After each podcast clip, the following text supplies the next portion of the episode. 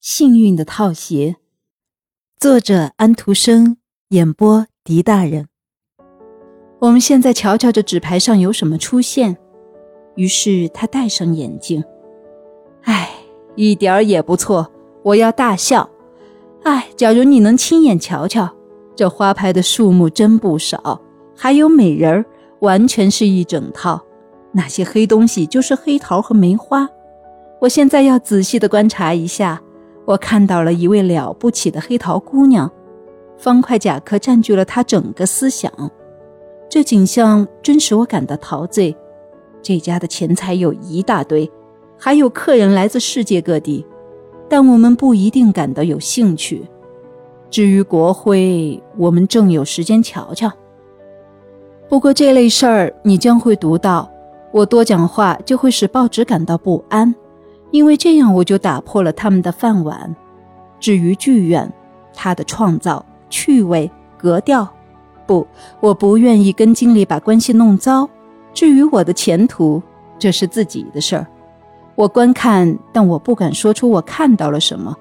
不过事情发生，你就会听到结果。我们在这儿，哪一位是最幸运的？最幸运，我们可容易得出结论。这就是，不对。这容易引起反感，也很可能弄得许多人不安。谁活得最长？这位先生还是夫人？不成，这不是可以随便讲的事情。我做预言吗？不好，不好，不好！你看，我自己什么也不知道，一开口就要得罪人，我真感到难办。我还不如瞧瞧他们的思想和信念，凭我的全套预言的本领，再做一次发现。各位相信吗？不，还是请各位发表意见吧。各位心中有数，我们快要无结果而散。你们都知道，我说的话全是无稽之谈。可尊敬的列位，我要告辞。我要感谢你们的好意。这首诗念得非常好，朗诵者获得了极大的成功。实习医生也坐在听众之中，他似乎已经把前天晚上的遭遇忘得一干二净。他还是穿着那双套鞋，因为谁也没有来寻找他们。街上既然很脏，他们对他又很有用处。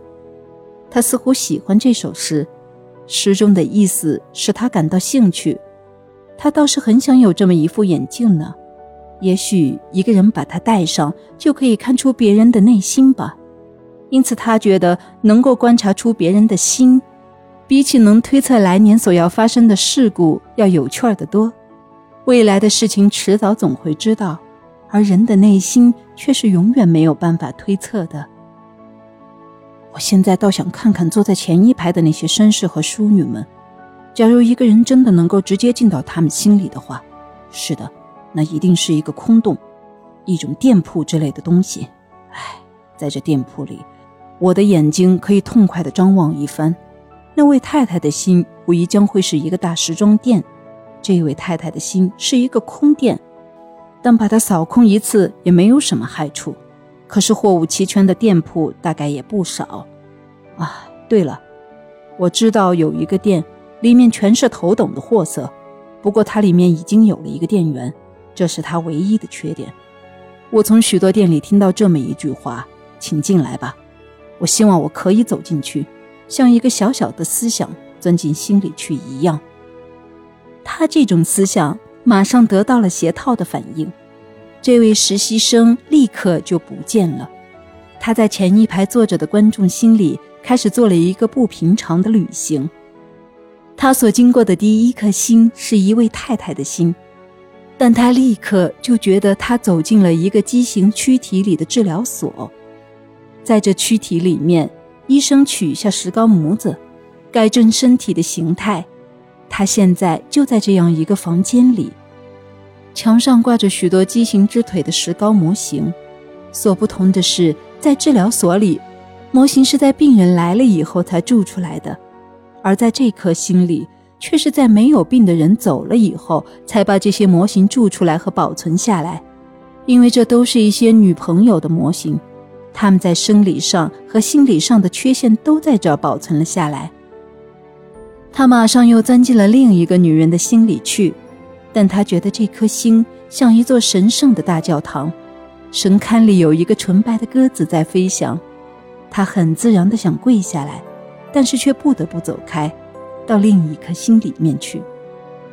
他仍然能听到教堂琴楼里的琴声，同时他觉得自己已经变成了一个更好、更新的人。他觉得自己并不是没有资格走进第二个圣殿里去，这是一个蹩脚的顶楼，里面住着一个生病的母亲。